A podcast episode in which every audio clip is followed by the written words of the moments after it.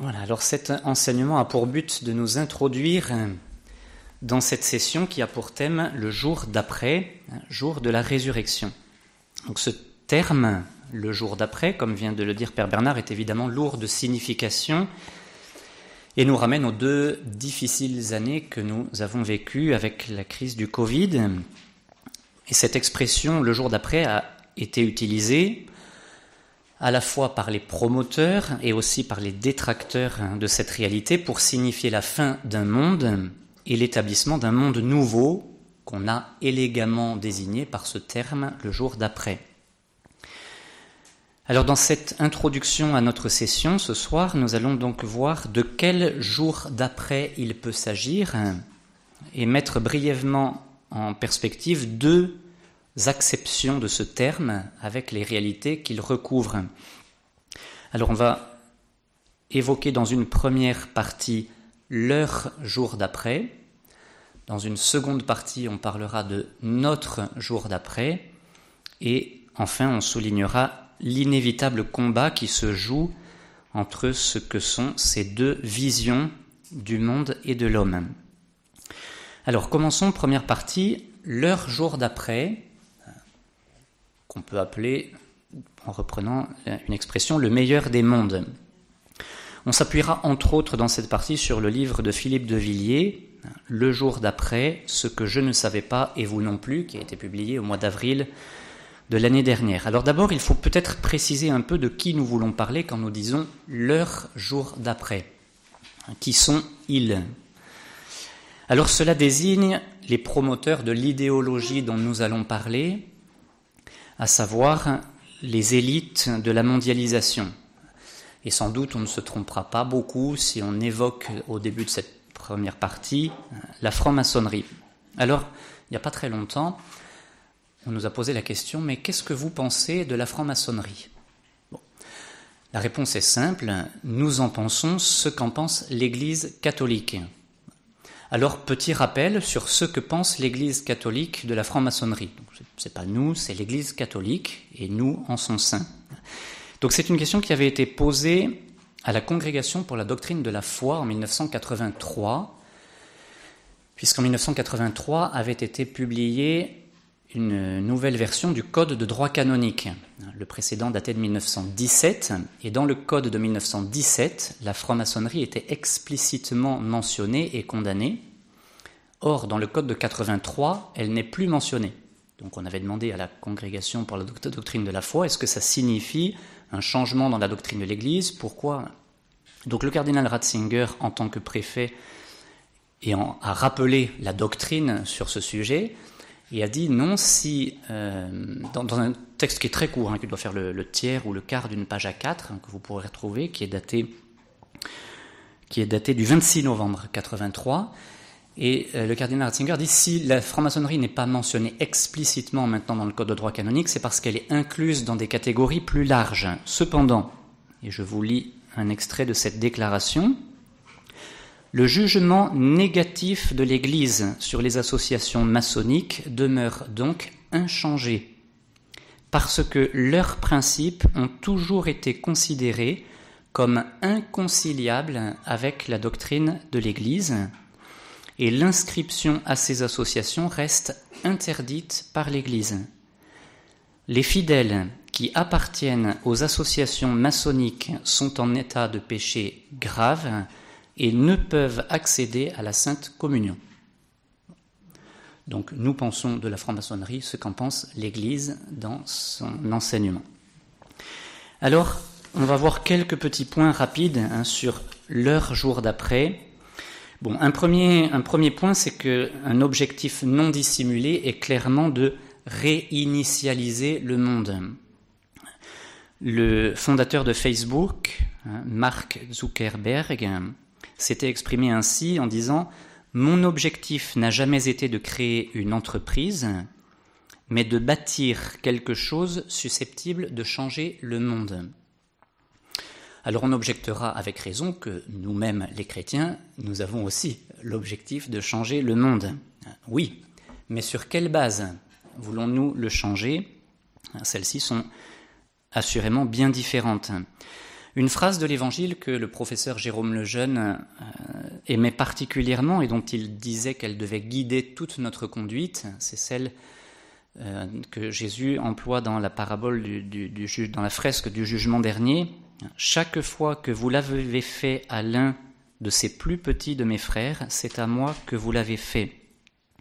Et donc c'est en fonction de la manière dont est considéré l'être humain que nous pouvons juger d'une civilisation. Alors, nous connaissons au moins dans euh, ces grandes lignes le livre Le meilleur des mondes, qui avait été écrit par Aldous Huxley en 1931. Et nous avons vu que le monde que certaines élites semblent vouloir nous construire ou même nous imposer est un monde qui est déshumanisé et qui nous éloigne les uns des autres, en voulant nous mettre nous faire mettre des distances euh, entre nous, y compris sur le plan physique, plus grave en nous dressant les uns contre les autres. En témoigne cette déclaration de Klaus Schwab, le célèbre fondateur du Forum économique mondial de Davos, qui dit, je le cite, une, une réunion Zoom, un groupe familial WhatsApp, un cours universitaire distanciel sont certes moins conviviaux qu'une présence des personnes les unes aux autres, mais ils sont plus sûrs, moins chers et plus écologiques. Et le 14 septembre 2020, le président de la République, Emmanuel Macron, déclarait assez froidement à l'Élysée au cours d'un discours aux acteurs de la technologie française, je le cite, Le Covid aime le numérique. On a pu le constater. Il suffit de regarder les valorisations des grands groupes d'Internet. C'est une très bonne période. Le Covid réduit la capacité à interagir physiquement. C'est très dur pour les métiers de convivialité ou tout ce qui est physique. C'est plutôt bon pour ce qui est numérisé. Alors pour construire ce monde, hein, le levier principal, eh bien, c'est la peur. Nous nous rappelons, on l'a cité plusieurs fois, ce que disait le cardinal Wyszynski, qui a connu la dictature communiste en Pologne, et qui disait La terreur utilisée par toute dictature est calculée sur la peur des apôtres.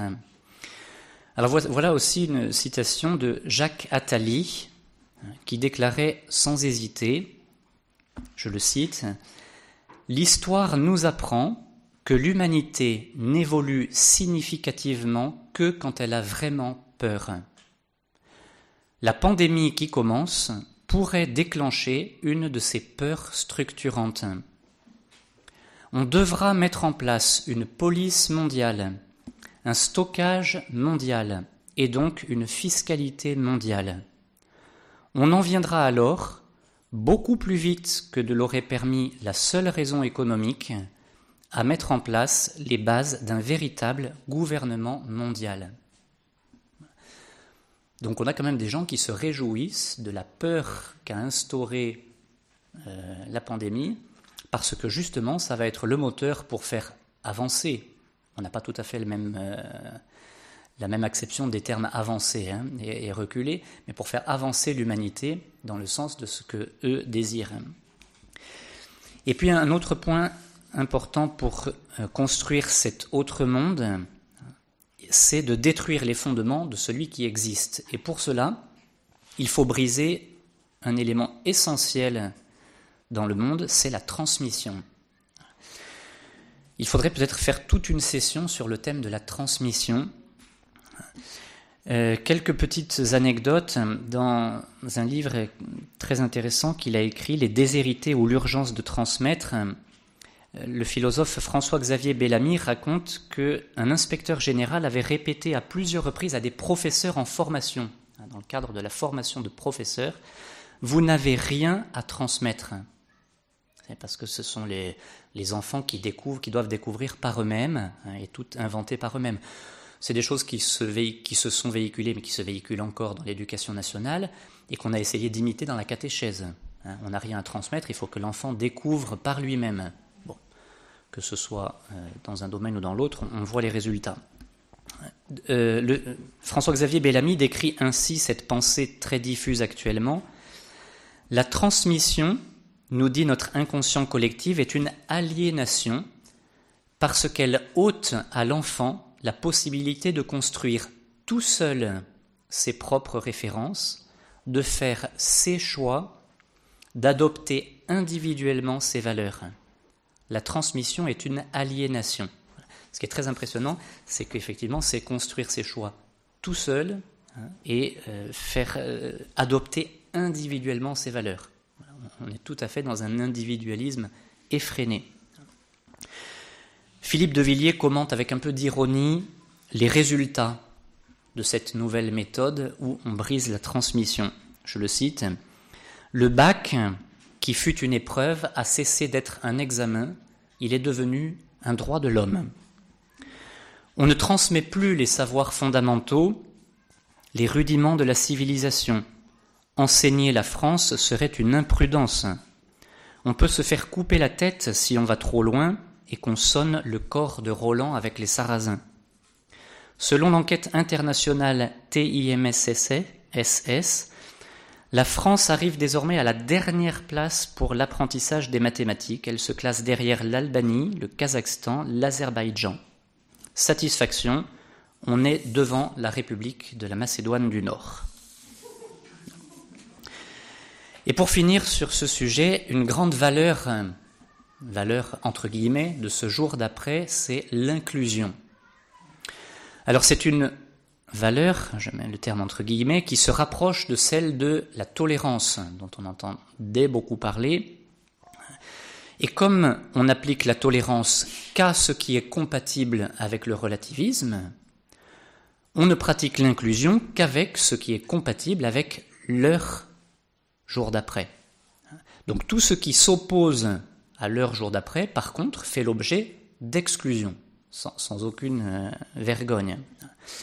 Ce concept d'inclusion, qui sonne bien à l'oreille moderne, est en fait destiné à faire place à tous les comportements que l'on veut légitimer, à toutes les minorités, à condition bien sûr qu'elles soient compatibles avec ce meilleur des mondes. Soulignons que dans l'Église aussi, on a tendance aujourd'hui à utiliser ce terme d'inclusion qui n'est pas neutre et qui malheureusement tend à remplacer peu à peu celui de communion.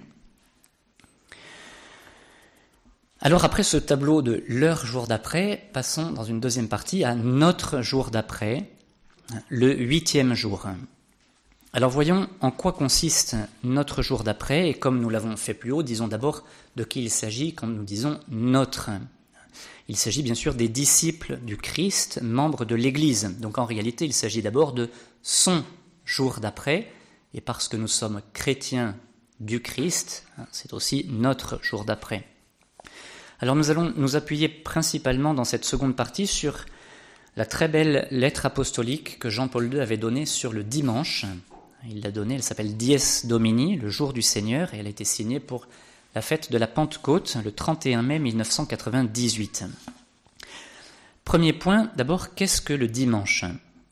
Jean-Paul II le définit ainsi, c'est la Pâque de la semaine, jour où l'on célèbre la victoire du Christ sur le péché et sur la mort, l'accomplissement de la première création en sa personne et le début de la création nouvelle.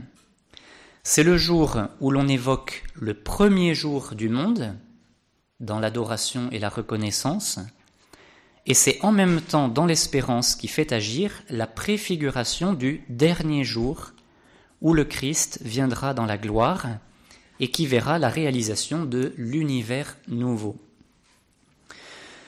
Donc le dimanche est bien sûr en effet le jour où nous célébrons la résurrection de Jésus, Or, la résurrection de Jésus, dit Jean-Paul II, est un événement merveilleux qui ne se détache pas seulement d'une manière absolument unique dans l'histoire des hommes, mais qui se place au centre du mystère du temps. Aussi, dit Jean-Paul II, en citant un auteur du IVe siècle, le jour du Seigneur est le Seigneur des jours. Et il est destiné, dit Jean-Paul II, non pas seulement à marquer le déroulement du temps, mais à en révéler le sens profond. Ça, c'est une chose sur laquelle on va revenir qui est très importante. Hein, Ce n'est pas simplement un jour important dans la semaine, mais c'est aussi un jour qui donne à tous les autres jours leur signification profonde hein, pour qu'ils soient vécus en Dieu. Donc le dimanche n'est pas seulement le week-end, la fin de la semaine, il n'est pas non plus un jour de farniente, hein, et il ne répond pas seulement, même si on va le voir, c'est ce qui vient aussi du, judaïsme, pas seulement à la euh, signification du repos, mais il est aussi, il répond aussi ce jour, dit Jean-Paul II, au besoin de faire une fête, besoin qui est inné en l'être humain. Malheureusement, dit le pape, lorsque le dimanche perd son sens originel et se réduit à n'être que la fin de la semaine, il peut arriver que l'homme, même en habit de fête, devienne incapable de faire une fête parce qu'il reste enfermé dans un horizon si réduit qu'il ne peut plus voir le ciel. et encore aujourd'hui, il n'y a même plus les habits du dimanche. Mais Jean-Paul II s'exclame un peu plus loin en reprenant, d'ailleurs, il, dit, je reprends un peu l'expression que j'avais utilisée lors de mm, la messe d'inauguration de, mon pontificat. Oui, ouvrons, donc où il avait dit ouvrons nos portes au Christ. Et il reprend donc dans ce texte en disant oui, ouvrons notre temps au Christ pour qu'il puisse l'éclairer et l'orienter. C'est lui qui connaît le secret du temps comme celui de l'éternité, et il nous confie son jour comme un don toujours nouveau de son amour. Deuxième point, on va évoquer le passage du sabbat au dimanche. Nous connaissons bien le livre de la Genèse qui évoque le repos de Dieu au terme de la création, après la création de l'homme. Et donc ce jour du repos de Dieu, dans le livre de la Genèse, est le septième jour. Et donc ce septième jour est devenu, dans le peuple de Dieu, et de par la volonté de Dieu, non seulement le jour du repos, avec la contemplation de la création, mais aussi le jour pour faire mémoire de la libération d'Égypte, de la sortie d'Égypte à travers la mer Rouge. Et donc ce jour revêt une importance particulière. Jean-Paul II souligne que, dans, c'est dans l'Ancien Testament, il y a beaucoup de passages avec des prescriptions pour le culte, hein, où, le, culte est organisé, etc. Jean-Paul II dit, le jour du Seigneur, il n'est pas placé à cet endroit-là, il est placé dans les dix commandements. Donc c'est un élément qui est beaucoup plus qu'une prescription pour le culte. Hein. Il est à l'intérieur du décalogue des dix paroles qui décrivent les piliers de la vie morale universellement inscrite dans le cœur de l'homme. Et donc il ajoute, le repos revêt donc une valeur sacrée caractéristique le fidèle est invité à se reposer non pas seulement comme Dieu s'est reposé, mais à se reposer dans le Seigneur. Le contenu du précepte n'est donc pas d'abord une simple interruption du travail, mais la célébration des merveilles opérées par Dieu. Alors certains courants du judaïsme ont vécu cette prescription de l'absence de travail d'une manière parfois assez euh, formel, voire légaliste. C'est le cas encore euh, aujourd'hui. Hein. Pour ceux qui, quand on a fait le pèlerinage en Terre Sainte il y a quelques années, on est tombé un jour de sabbat, donc un samedi, dans un hôtel euh, juif, et donc l'ascenseur était en position ascenseur Shabbat, parce qu'il ne faut pas appuyer sur un bouton pour le, jour du sabbat. Donc l'ascenseur fait euh, pendant pendant toutes les pendant 24 heures les étages les uns après les autres. Il s'arrête à tous les étages en montant, puis en descendant à tous les étages. Voilà. Bon, alors ça c'est quand même une, conception un peu légaliste du, Quand vous voulez aller du quatrième au cinquième et que vous arrivez euh, dans le sens de la descente, il vaut mieux monter à pied, hein, parce que sinon vous en avez pour un moment.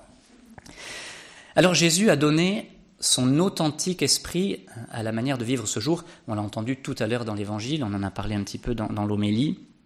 Le sabbat a été fait pour l'homme et non pas l'homme pour le sabbat. Et puis aujourd'hui, la conclusion de, l'évangile, c'était le Fils de l'homme est maître du sabbat. Et donc, c'est un. Joseph Ratzinger a fait un article, écrit, écrit, un article très intéressant sur le passage justement du sabbat au dimanche, en insistant sur le fait que dans l'Ancien Testament, le sabbat est lié à la fois à la création, puisque c'est le septième jour où Dieu s'est reposé en contemplant son œuvre, hein, et Dieu vit que cela était bon, Et puis, il est lié à la création et aussi à l'histoire, parce que Dieu demande dans l'Ancien Testament que le jour du sabbat, euh, on se rappelle les merveilles que Dieu a faites pour le peuple, et en particulier la, sortie d'Égypte. Et donc, euh, voilà. et, dans la, bon, ça a aussi une grande signification sociale. Le, cardinal Ratzinger souligne que le sabbat est une anticipation. On parlait tout à l'heure déjà d'anticipation du ciel. Le sabbat est une anticipation de la société sans domination. Le jour du sabbat, tout le monde se repose. Il n'y a plus, dit le cardinal Ratzinger, ni maître ni serviteur, il n'y a plus que la liberté de tous les enfants de Dieu et le soupir de soulagement de toute la création. Et donc, quand Jean-Paul II dit aussi que c'est quelque chose qui, fait partie du décalogue et donc de la structure morale de l'être humain, c'est vrai que c'est quelque chose qui est inscrit dans la nature, c'est le rythme de la semaine avec la lune, et tous les régimes qui ont essayé de mettre en place autre chose hein, se sont euh, heurtés à, une incompatibilité. On pense à la Révolution française qui a voulu installer la décade avec les dix jours pour supprimer même la référence biblique à la semaine et au dimanche. Et là, ça n'a pas tenu longtemps parce que c'est un rythme qui est inscrit dans la création et donc dans l'homme aussi. Et puis Jésus, donc jusque-là, on célébrait le sabbat le septième jour. Et Jésus est ressuscité alors l'Évangile nous précise bien le premier jour de la semaine, c'est-à-dire le dimanche. Et le huitième jour, il est de nouveau apparu à ses apôtres dans le Cénacle. Vous savez que le premier jour, il n'y avait pas Thomas, et on connaît bien cet évangile. le huitième jour, il y avait Thomas. Alors, comme le souligne Jean-Paul II, le dimanche est le premier jour et aussi le huitième jour, c'est-à-dire qu'il est placé par rapport à la succession septénaire des jours dans une position unique celle du départ, et transcendante de l'au-delà, hein, où on recommence, le, du recommencement en quelque sorte, qui évoque non seulement le commencement du temps, mais encore son terme dans le siècle à venir. Ainsi, dit Jean-Paul II, le dimanche préfigure le jour final, celui de la parousie, le retour du Seigneur, déjà anticipé en quelque sorte par la gloire du Christ dans l'événement de la résurrection. Et le fait, euh, Benoît XVI dit ça dans son livre Jésus de Nazareth, le fait que tout de suite, la première communauté chrétienne a célébré le dimanche. Pour Benoît XVI, c'est une des plus grandes preuves de la résurrection de Jésus. Parce que les disciples, les apôtres étaient juifs, et l'institution, comme on l'a dit tout à l'heure à l'homélie, le sabbat, c'était euh, les, deux grandes institutions dans le peuple juif, c'est le temple, le lieu de la rencontre avec, entre l'homme et Dieu, et le sabbat comme temps de la rencontre euh, privilégiée entre l'homme et Dieu.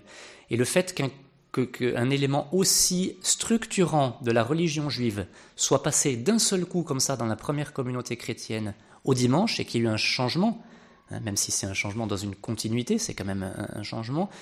Et, voilà, pour lui, il dit, dit c'est une des preuves les plus puissantes de la résurrection de Jésus et qui s'est passé ce jour-là quelque chose qui ne peut pas s'expliquer si c'est pas quelque chose de, grandiose euh, et voilà, auquel répond justement un événement central comme celui de, la résurrection. Alors en tant que huitième jour, le dimanche est donc le signe de l'éternité. C'est pour ça que dans beaucoup d'églises, on a ce signe de huit qui revient, notamment l'octogone. Beaucoup de fonds baptismaux sont, sont faits sur le mode de l'octogone, hein, avec les huit côtés, comme signe de l'éternité, de la vie éternelle que l'on reçoit, parce que le huit, c'est c'est le huitième, c'est le recommencement, c'est l'éternel après les sept de la création de cette terre. Et voilà pourquoi Jean-Paul II ajoute ce que citait Père Bernard tout à l'heure. En effet, de dimanche en dimanche, l'Église avance vers le dernier jour du Seigneur, le dimanche éternel. Et donc ce jour est en quelque sorte le Christ Jésus lui-même, lumière qui éclaire tout homme, ce qui fait dire à Saint Grégoire le Grand, que nous avons cité tout à l'heure, nous considérons que la personne de notre Rédempteur, notre Seigneur Jésus-Christ, est le vrai sabbat. Et puis, troisième point pour cette deuxième partie, le jour du Christ, jour de l'Église et jour de l'homme. C'est ce que Jean-Paul II développe ensuite dans sa lettre, trois, ces trois, trois significations du dimanche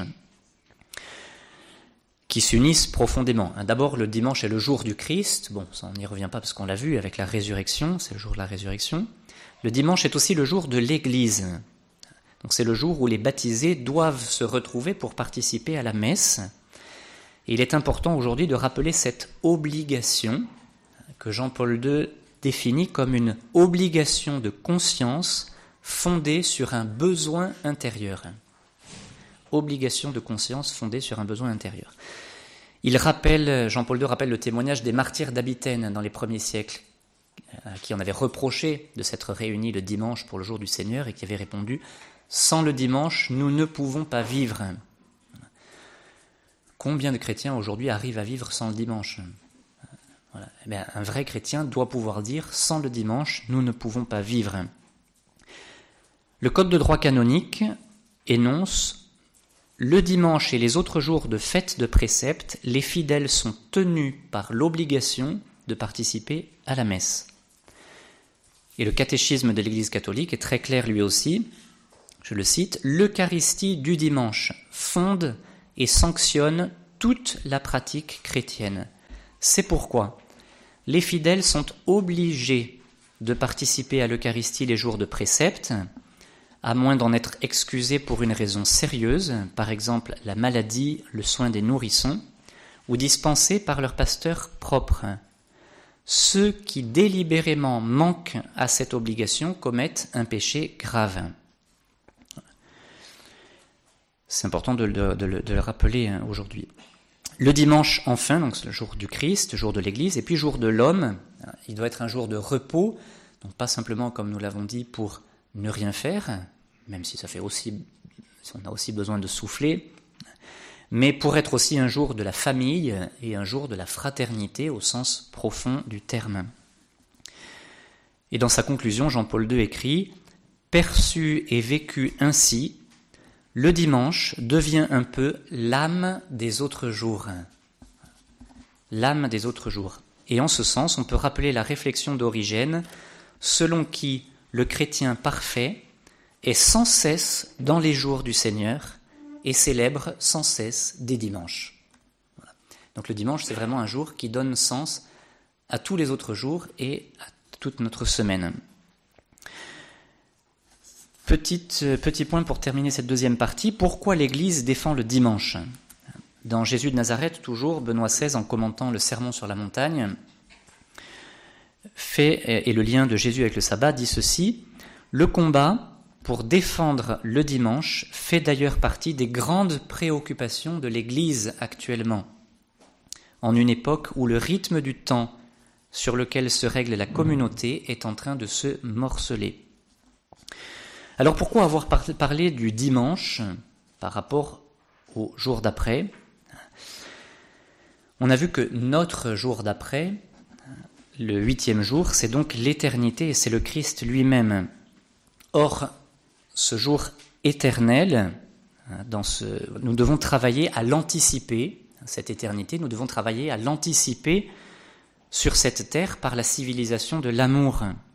Et donc nous comprenons mieux pourquoi nous parlons du dimanche comme une antithèse, un contraire, et aussi comme un antidote, remède au soi-disant meilleur des mondes. Parce que le dimanche n'est pas seulement un jour de la semaine, le dimanche c'est un mode de vie, le dimanche c'est une conception de l'homme et de la famille, et le dimanche c'est donc une civilisation. Le dimanche c'est le temps de Dieu dans notre temps, et le dimanche, c'est le Christ. Voilà pourquoi il y a cet antagonisme entre leur jour d'après et notre jour d'après. Alors, troisième partie, comment vivre cet inévitable combat? Il n'aura échappé à personne que leur jour d'après et notre jour d'après sont incompatibles et irréconciliables. Il n'y a pas de en même temps possible. Il n'y a même pas de compromis possible, parce que ce sont deux visions du monde, ce sont deux visions de l'homme qui sont, il faut le dire franchement, inconciliables. Alors on peut dire, il avait raison, nous sommes en guerre. Et entre ces deux euh, conceptions, eh bien, il y a, c'est vrai, une guerre. On peut citer ce que dit Saint Paul dans, la dans sa deuxième lettre aux Corinthiens. Quel point commun peut-il y avoir entre la condition du juste et l'impiété? Quelle communion de la lumière avec les ténèbres? Quel accord du Christ avec Satan En 1976, le cardinal Karol Wojtyla avait fait une conférence à des évêques aux États-Unis. Et voici un extrait de ce qu'il leur disait. Nous faisons face aujourd'hui à la plus grande confrontation de l'histoire que l'humanité ait jamais connue.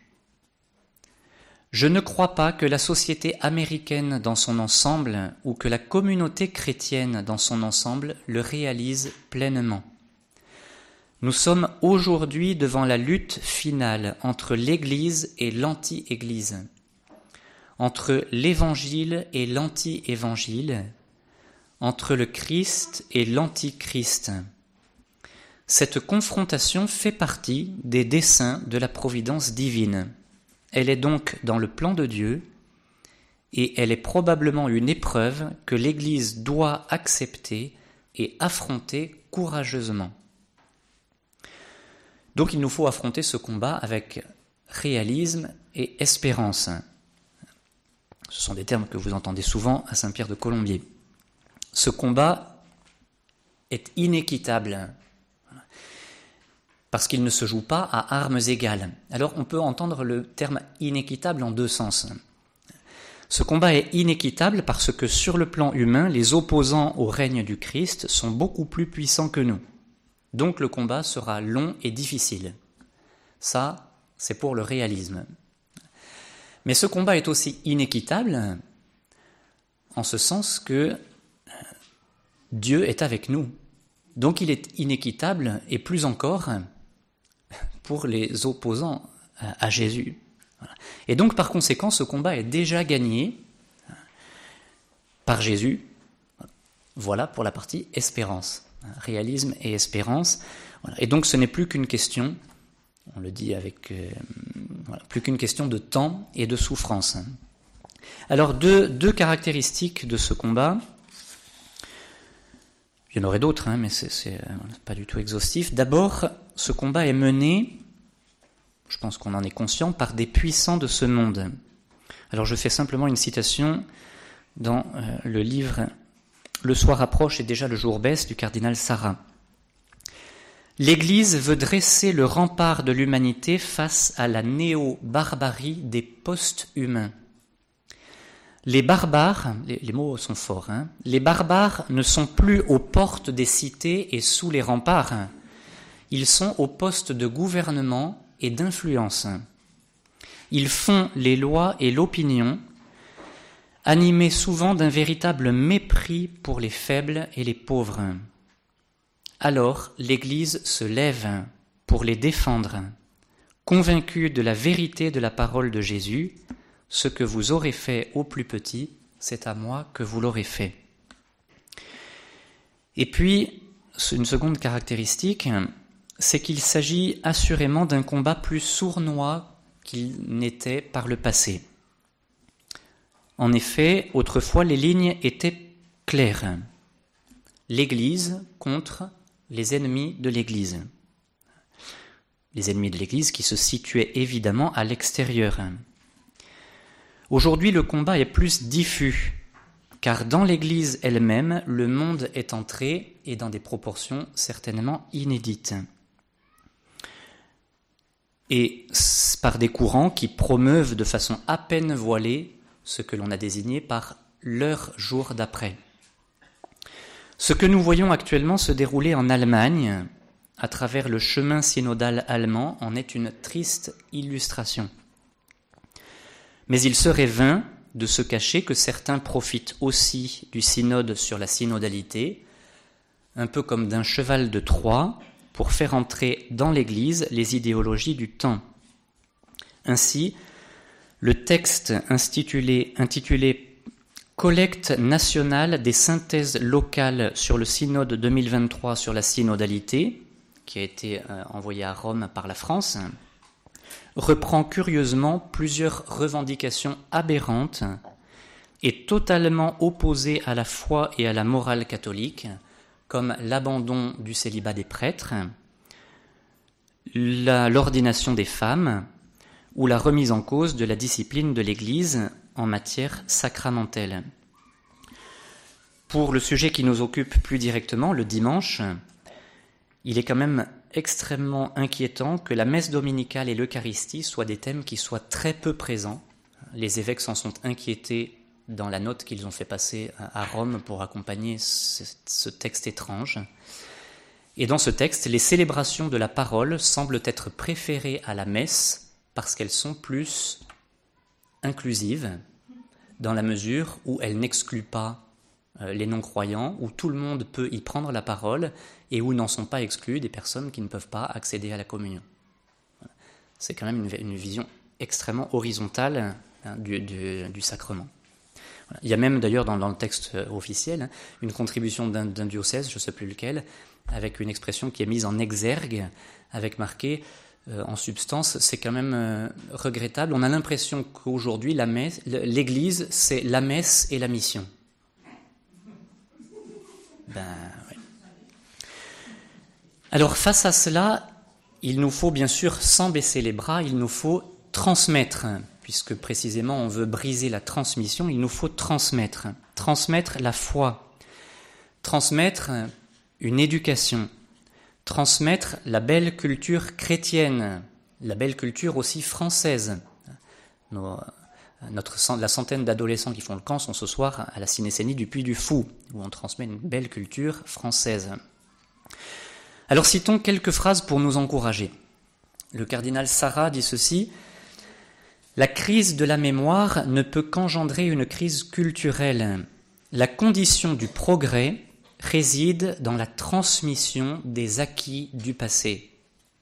L'homme est physiquement et ontologiquement lié à l'histoire de ceux qui l'ont précédé. Une société qui refuse le passé se coupe de son avenir. Elle est une société morte, une société sans mémoire, une société emportée par l'Alzheimer. il ajoute la rupture est le moteur de leur projet politique. Ils ne veulent plus se référer au passé, les hommes qui continuent de se réclamer des valeurs de l'ancien monde doivent disparaître de gré ou de force. Ils sont bannis et ridiculisés. Pour les tenants du nouveau monde, ces sous-hommes appartiennent à une race inférieure. Il faut les écarter et les éliminer. Ça peut être physiquement, ça peut être médiatiquement, ça peut être juridiquement. Cette volonté de rompre est tragiquement adolescente. L'homme sage est conscient est fier d'être un héritier. Et on voit bien que même ce qui est le plus essentiel déjà dans la transmission, c'est la transmission de la vie par la filiation, et même cette transmission, aujourd'hui, est, remise en cause.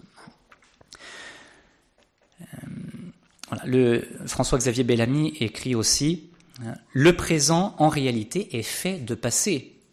Le passé est la matière première du monde dans lequel nous vivons et Benoît XVI, la capacité d'avenir de l'homme dépend de ses racines. C'est ce qu'on trouve partout, hein, de toute façon, hein. c'est une loi de la nature, donc ça ne peut pas être autrement.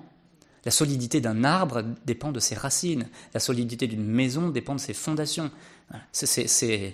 On, ne peut pas faire autrement en fait. Hein. Donc premier point, transmettre, deuxième point, résister.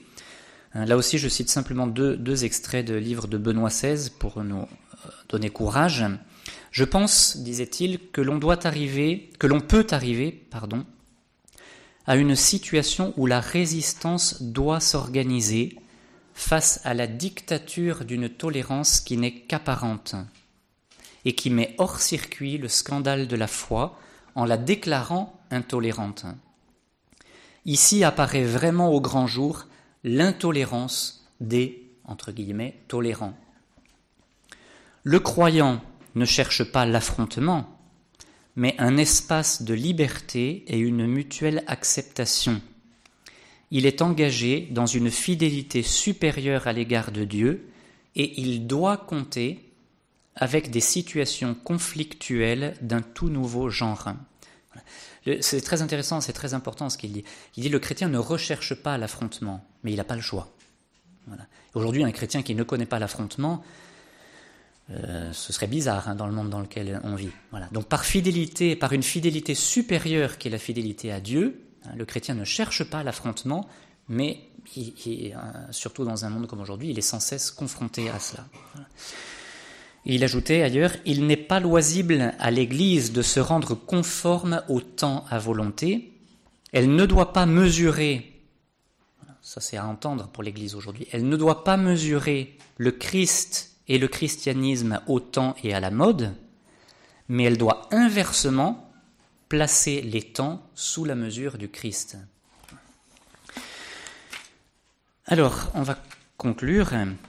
D'abord, pour conclure, on peut se rappeler la célèbre phrase de Bernanos On ne comprend absolument rien à la civilisation moderne si l'on n'admet pas qu'elle est d'abord une conspiration universelle contre toute espèce de vie intérieure. Et ça, je dirais, c'est une aide aussi pour vivre nos dimanches et pour influer dans les autres, dans les autres jours de la semaine l'esprit du dimanche. Donc on va essayer de vivre cette session pour qu'elle nous aide à mieux vivre nos dimanches, c'est-à-dire toute notre vie chrétienne. Si on vit mieux le jour du Seigneur, on vivra mieux du jour du Seigneur durant les autres jours. Et donc, nous contribuerons à instaurer la civilisation de l'amour, de la vérité, de la vie et de la famille. On ne peut pas conclure euh, cette introduction à la session sans évoquer, parce que c'est un motif d'espérance, la décision historique de la Cour suprême des États-Unis, il y a quelques semaines, prise le jour de la solennité du Sacré-Cœur, et par laquelle a été aboli l'arrêt de 1973 imposant l'avortement comme un droit fédéral qui du coup s'imposait à tous les États. Cette décision est un premier pas vers notre jour d'après et un premier grand revers de leur jour d'après. C'est une victoire qui a été préparée depuis près de 50 ans par tous les défenseurs de la vie. Elle n'est évidemment pas un aboutissement, elle est un point de départ, hein, car beaucoup reste à faire. Et ce qui est beau, c'est que les catholiques américains ont très bien compris que ce n'était qu'un point de départ et qu'il leur reste beaucoup à faire, et ils ont la volonté d'aller beaucoup plus loin. Mais comme l'ont souligné tous les médias du monde, c'est la première fois qu'un grand pas, alors eux disent en arrière, nous nous disons en avant, hein, c'est la première fois qu'un grand pas est fait depuis la mise en place des législations des cultures de mort. Cette décision nous a donné à tous une grande joie et elle est un motif pour reprendre courage. On aurait aimé que dans l'Église on montre davantage d'enthousiasme devant cette décision. Mais nous pouvons reprendre quelques mots du très beau communiqué des évêques américains le jour même de cette décision. Donc je le cite un peu longuement. C'est un jour historique dans la vie de notre pays, un jour qui suscite nos pensées, nos émotions et nos prières. Pendant près de cinquante ans, l'Amérique a appliqué une loi injuste qui a permis à certains de décider si d'autres peuvent vivre ou mourir. Cette politique a entraîné la mort de dizaines de millions d'enfants à naître, des générations qui se sont vues refuser le droit de naître. Nous remercions Dieu aujourd'hui que la Cour ait maintenant annulé cette décision. La décision d'aujourd'hui est également le fruit des prières, des sacrifices et du plaidoyer d'innombrables Américains ordinaires de tous horizons. Au cours de ces longues années, des millions de nos concitoyens ont collaboré pacifiquement pour éduquer et persuader leurs voisins de l'injustice de l'avortement, pour offrir des soins et des conseils aux femmes, et pour œuvrer en faveur d'alternatives à l'avortement, notamment l'adoption, le placement en famille d'accueil et les politiques publiques qui soutiennent véritablement les familles. Nous partageons leur joie aujourd'hui et nous leur en sommes reconnaissants.